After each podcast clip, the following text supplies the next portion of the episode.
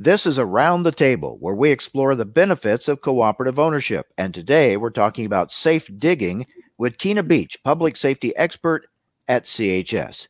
Tina, with springtime here, outdoor projects starting up again, what's the first step people should take before they break ground? Well, the very first thing that they should consider is doing some planning, and that would be when to call 811. If you plan on doing a project on the weekend, over the weekend, make sure that you're calling three to four days to make sure you have enough time, two days minimally, to make sure you get those underground utilities marked for free. And that would be the best thing that they could do to remain safe.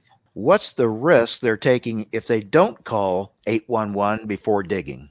Well, in the United States, it's known, there's well collected statistics that show that every nine minutes across the United States, an underground utility is struck. And you might think, oh, that's in big cities. That has nothing to do with us. But the reality is, is that farming and ranching also, on average, nearly three times a day are striking underground utilities. And having grown up on a farm and a ranch, um, knowing the risks that we would take, removing old cedar posts, putting in new posts, ditching in water lines, things of that sort. 811 is really that extra insurance policy for our farmers and ranchers. So it's more likely than many might think that they could hit an underground utility. And there are a lot of problems if that occurs. Absolutely. Um, when people do hit a line, first and foremost, there's the risk of injury and fatality to themselves. Um, I know of several incidents where farm tiling putting in drain tilage has actually killed families, a father and a son specifically.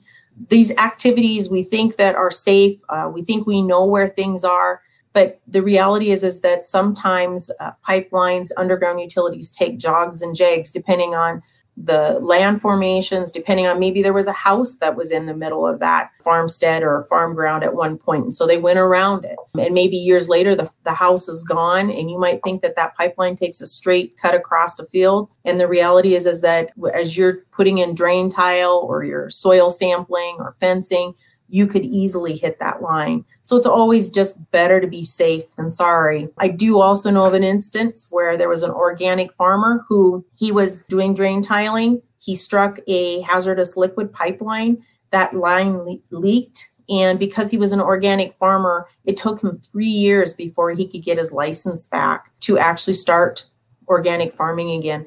You know those types of situations are out there. And with three people striking lines a day it's important that they use that free and extra insurance policy to help them. Where can people go to find more information about safe digging? Well you can always go to chsinc.com slash pipelines. There's a lot of information on that website.